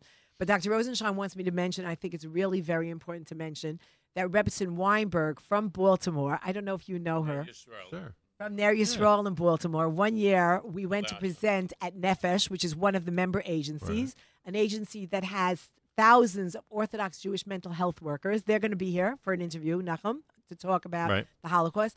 One year, we were at the Nefesh conference, and we were talking about the message we need to give to the rabbis. And Rebbitzin Weinberg, is all of probably half your size, Nachum, she stands up and she says, I know you think that the rabbis are going to listen to you, but realize that the rabbis really listen to us, the Rebbitzins. so you should do a conference for Rebbitzins. And that was our first conference 20 years ago on account of Rebbitzin Weinberg. So that's a beautiful story. For those who follow the news of the day, uh, it's become well known that a lot of rabbis listen to the Rebbitzins. But that's just, but that's but, but that's for another time. Go ahead. I'm Oh, sorry. Nachum, you're so political. You can say that again. Yeah. so go ahead. I'm sorry. So I would just like to say yes, an RSVP is definitely required because it's a lunch. Right. It's or a brunch on a Sunday morning brunch. And I want to also on that Rebbitzins committee, amazing, say thank you to Hannah White, to Judy Steinig from the OU, to Ruchama Klapman from Mask, to Shane DeGurwitz from Makor, to Aviva Hach from Magain, and of course Dr. Hindi Klein from OHEL Right. they're just an incredibly committed um, committee. They're just there. They're wonderful. And this conference has put, there's been a lot of work put into it. Again, it's on May 19th. It's at The View. It's with Dina Wein and with Rabbi Danielle Frank. The Es- topic Esther is. Oh, Esther Wein. Thank you. Um, that's, thank you so much, Nachum. No problem. Th- That's why you do what you do and I do what I do. the topic is promoting and enhancing healthy family relationships. Brunch will be served. RSVP is necessary. And we would love to see everybody there. Rebbitzin Reisman is the initial, the first Rebbitzin that started this. She's the hosting Rebbitzin. Her father was just Nifter, so Oh, she is that. sitting shiva. Rabbi Spitzer, a Spitzer, very- a great man in his own Rabbi Our Spitzer, condolences. An amazing Rebbe, an amazing person. Um, so we we hope that she has a nechama. Phone number for information 212 613 8188. The 20th annual Rebbitzins Conference happens on the 19th of May. You could also uh, contact Rebbitzin Judy Steinig and RSVP via email. Steinig J, that's initial J, Steinig J at OU.org. You could also register online by going to OUcommunity.org. OUcommunity.org. It's Sunday, May the 19th. This really does sell out, folks. So if you're a Rebbitzin out there who wants to attend, make sure to get in touch with all these. Uh, with one of these methods of uh, RSVPing as soon as possible. 10 o'clock today, just over an hour from now, the initial broadcast of the uh, of the program called Our Community with the United Task Force. I get this opportunity to speak with uh, different agencies. In fact, the Agudas Yisrael starts us off today. I'm very excited. You're going to have Rabbi Becker today from the Aguda. I've gotten to know him a little bit. I said to him, "You're so nice. There's no way you're from New York." And of course, he says he's from Milwaukee. Uh, so I was right, but but he's really a nice man, and uh, we'll have an opportunity to speak today at 10 o'clock during that But program. Menachem, again, for me, this week is an unbelievable week because I'm back in your studio. I do have to complain that since you moved into this fancy studio here, not once was I invited even to the opening. But it's a real mazel tov. And I Thank you. think I'm going to suggest to Dr. Zakheim that we're going to find out how many of these Holocaust people need NSN. And we're going to get it for them. Well, I'm that- going to bring that up as a topic. I think we should get all the Holocaust people with NSN apps. I want to tell everybody how I got the NSN apps. I don't know how to play with any of this stuff. Guess what? Nachum Segal sent his son to my house. the chassan. The chassan Benjamin, Mazel Tov. Yeah, the wedding with session is coming up. So we have to do this for the Holocaust survivors. We got to get them an But, you know, NSN it, it's sometimes hard to tell if Dr. Rosenshein is speaking tongue in cheek or not. But you and I did discuss no, that. I it- meant it. What do you mean? tongue in cheek? I, okay. Okay, doctor. I just pointed out that sometimes we don't know. That's all. But but I appreciate the fact that you said it seriously. Rosenshein, that was But- very, very nice. But my, thank you for saving me, Faggy. to say that Ben Segal went there and Hey, actually can you Benjamin? Benjamin the installed it. Benjamin he Segal, installed it for Dr. Rosenshein. we're No. so excited about that he's engaged That's right. to this beautiful girl. But I will tell you something. Yeah. You and I discussed, and it's not a crazy idea, that maybe down the road we will think of a way to literally distribute tablets to Holocaust survivors so that they press a button and 24 hours a day they can hear programming like this. So Ama- It's amazing. As you're talking, It's a Dr. dream, but we'll Rosenshein see. just pulled out his, His his, tablet to show me that he's got. I actually went. Somebody uh, when I was here the other time, Right. somebody told me you could pick up a tablet for forty bucks. I got one, a tablet online for forty dollars. I set it up for my mother, Woo! and she has JM in the Woo, end. Yeah. there you go. Hope Yeah. she's listening right now. Yeah. Under the worst so condition, much. we'll come here and make an appeal for the tablets for the Holocaust people. go. I'll be back here. You see, what a practical man, I'm telling you. My thanks to both Dr. Rosenshein and Dr. Zakheim. Uh, the Rebbitzins Conference information, you know what you got to do. Uh, you got to go to oucommunity.org or RSVP by dialing 212 613 8188. And remember, uh, 10 o'clock today, the initial inaugural program of our community with the United Task Force. If you're not able to hear it at 10 o'clock, remember those shows are archived within minutes of when they air, which means you can just go to our website at NachumSegal.com or the NSN app and access the archive and listen whenever you wish. That's how it works. I thank both of you very much. Nachum, this was just so much fun. I thank, you. so much, and you are such a wonderful gift to the Jewish community. Thank May Hashem continue to give you the strength to continue to be the person that we all need. And these Holocaust survivors, you're saving their lives because you are in their homes. Thank you. Well, Thank we you hope to so connect much. with them and to really give them some uh, enrichment uh, for their lives, and I thank you for that. Uh, more coming up. It's JM in the AM.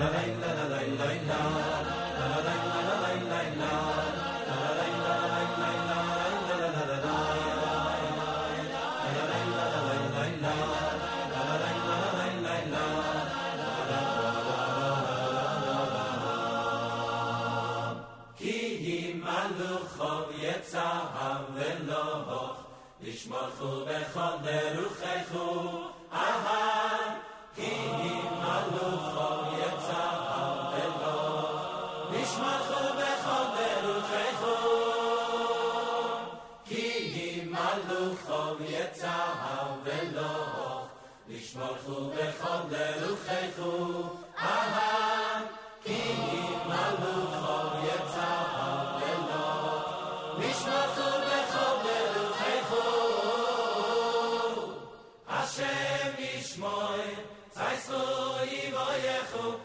אי ווייך קומען יעדער טאָג ווען השם ישמוי אשэм ישמויט צייטס דו אי ווייך קומען יעדער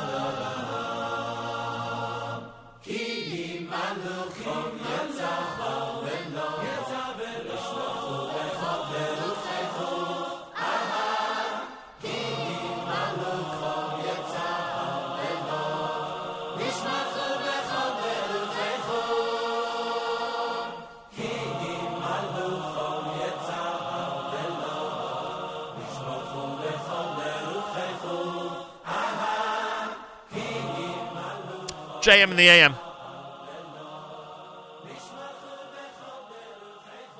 There's a brand new book out there, and it's uh, really done beautifully. It is uh, it's called Moon, Moon, in reference to the actual moon. Yeah, the Areach, the moon. Uh, in fact, we just had the new moon yesterday. For those of you who follow the uh, who follow Rosh Chodesh, uh, David Warmflash is the author of Moon: An Illustrated History from Ancient Myths to the Colonies of Tomorrow, and he is with us live via telephone uh, here on a, um, a Tuesday morning. Astrobiologist and science writer David Warmflash, welcome to JM in the AM. Hi, thank you for having me on the show. Appreciate you joining us. Um, you know, once we saw what your book is about, knowing how important the moon is to our tradition in the Jewish tradition, I said we have to have you on the air. I'm not quite sure uh, if one would say there's a real Jewish angle to your book, but I felt it's important for our community to hear you. Would you say there is, in fact, an angle for our tradition in your book? I, I would say there is because there are a lot of angles in the book. It's not a Jewish book. It's a book about the moon, and it's out because of the coming 50th anniversary of the first human landing on the moon, which took place on July 20th, 1969. Right. Uh, and I found that I've gone on different shows and I've been able to put a different angle on it depending on the audience of the show. So I was on recently a few weeks ago on the British Interplanetary Society's uh, podcast, and I found as I went through the topics, oh, I got a UK angle because there are different moments in the history of the moon that happen to apply to the UK. I've got other angles, and it's because the moon goes back all through human history and it's touched so many uh, parts of humanity. And so, of course, it's going to touch Judaism. It's going to touch the Jews because it's a it's a lunar tradition. It's a the, the calendar. We're in a new lunar month, as you know. Yep. It's not. I- a I- pure I was- I was- I was- It's actually a luni solar calendar, and there's an interesting history to how that luni solar calendar came about. I was going to ask if you knew. I was going to ask if you knew that yesterday was the new moon. but I guess. Well, I know I'm a moon person, and I'm sitting uh, outside so I won't wake up my family because I'm on the West Coast. Oh, is that funny? there's- there's- oh, is it's that a moonless morning because we're in the new moon. Because the, uh, I mean, I'm sure you know that in our tradition, each time there is a new moon, it's it's a minor holiday in Jewish tradition. Like, Yeah. it's a really big and deal. actually, I have in the book I mentioned, for example, how it used to it used to be required that there were witnesses to the Right. new moon until the uh, the monitoring uh, the lunar astronomy got accurate enough. Correct. And the way to to figure out that accuracy, it's not just Jews who figured that out. It was also Muslims because they needed to have. They also depend on the moon. And and was, and, uh, and with that in mind, yesterday being the new moon, and based on their cycle, Ramadan has begun. Yeah. Yeah, and if you notice that Ramadan uh, is that something that always comes at the beginning of May or the end of April? No, it, it can no. happen anytime. You can have Ramadan in the summer in the well, winter. it's always and- it's always a month earlier. Next year will be Aprilish, and the year next after that will be Marchish, et cetera, et cetera. It keeps getting you know it goes that way around the calendar. because that's a pure lunar calendar, and that's actually the way that things started out. Right. It all started in ancient Mesopotamia with the Sumerians. You needed a way to tell time, and it's in, it's a when you have an agricultural tradition, as you did throughout the world in all the river valley situations.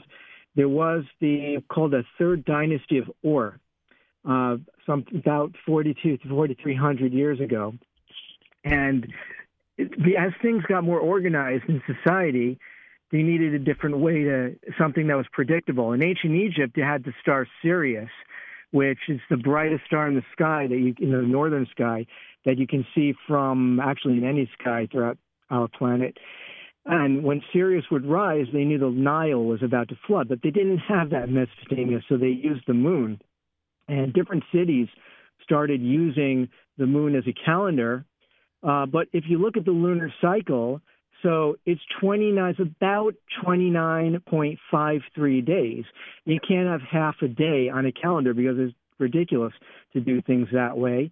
So gradually over centuries, some cities started using, we'll have a 13th month, Right. but like they us. did it here and there. And by the time you get to Hammurabi's time in the 18th century BCE, so you'll have a city, oh, let's do a 13th month this year. Oh, let's another city, let's do a 13th month this year.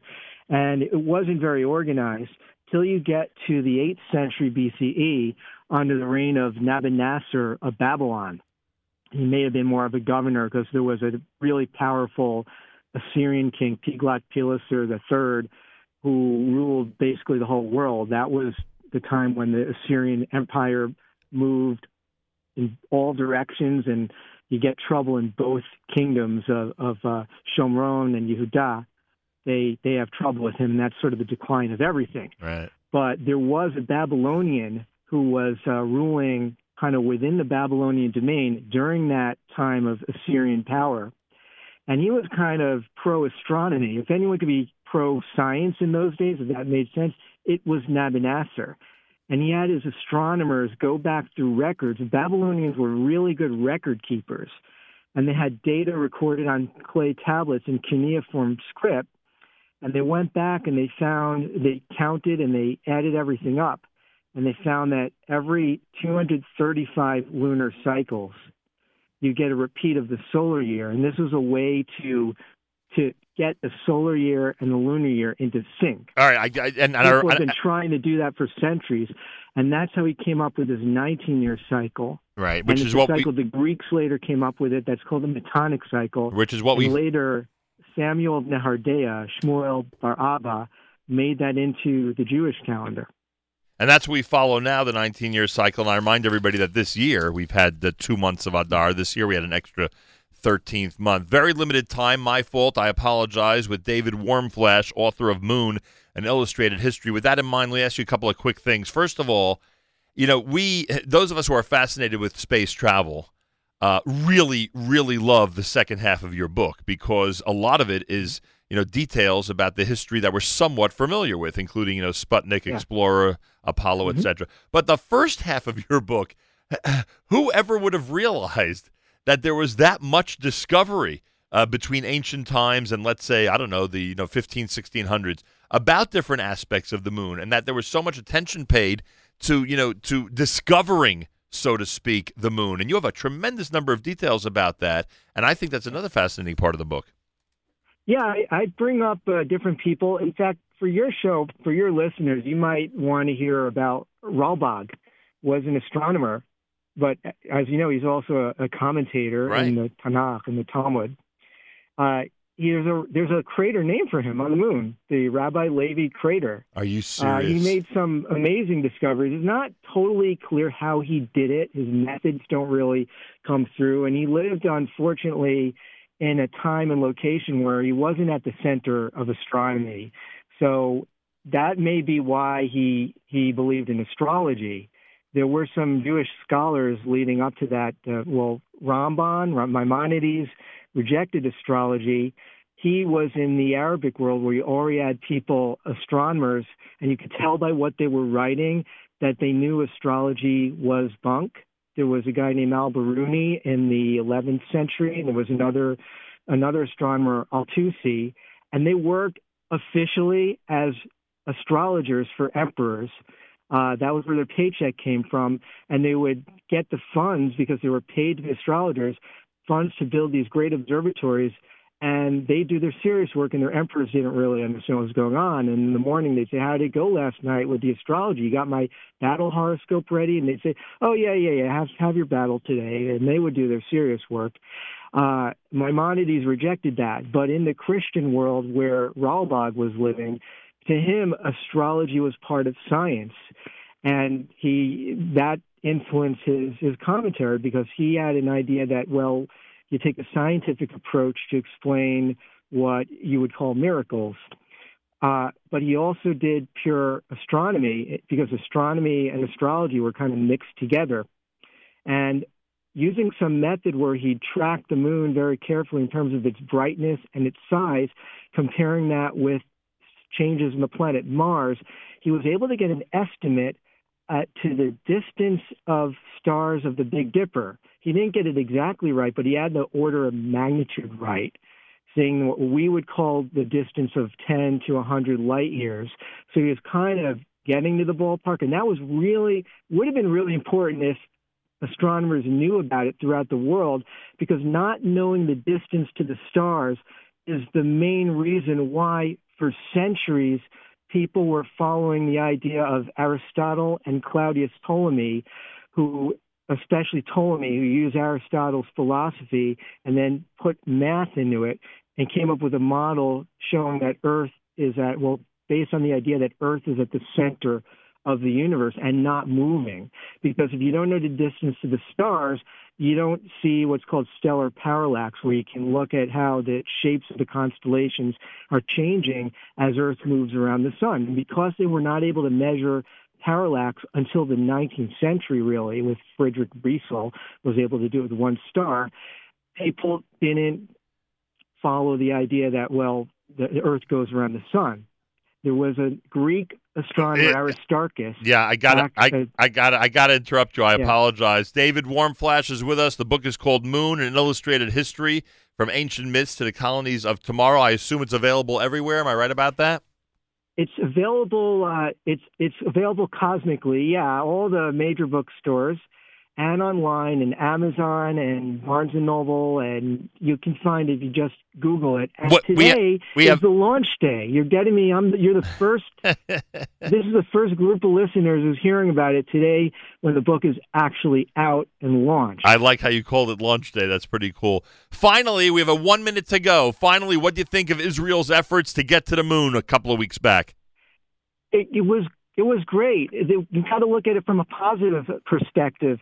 In 1959, when the Soviet Union became the first nation to get something to the moon, it was basically a crash, a less controlled crash than the Beresheet probe.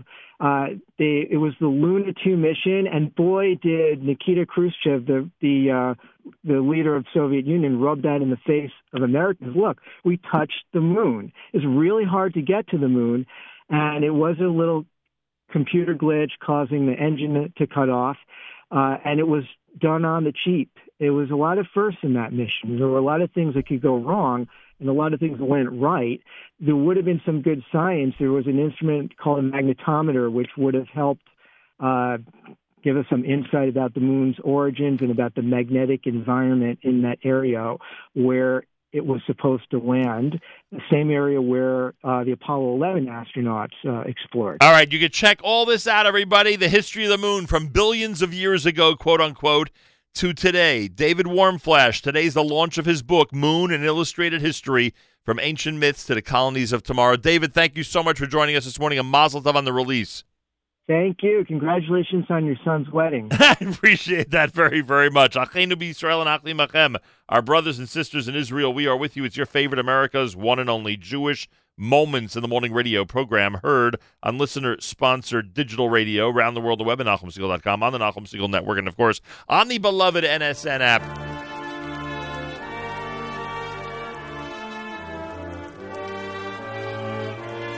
Well, as we mentioned, uh, first of all, um, uh, Leon Goldenberg's presentation on Yom HaShoah is next on JM Rewind. Right after that, the brand new Our Community with the United Task Force, which again will today will feature the Agudas Yisrael of America's Rabbi Becker, and we'll have a chance to speak about Holocaust survivors and programs for them.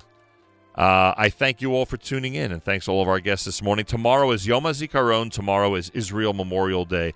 Also, as I mentioned, the uh, funeral of Dr. Vivian Mann is going to be taking place at 12:30 today, Amsterdam Avenue and 90th Street. Our condolences to Miriam L. Wallach on the loss of her mother, and of course, condolences to the entire family from all of us here at JM in the AM. Have a fabulous Tuesday. Till tomorrow, Nachum Segal reminding you: remember the past, live the present, and trust the future.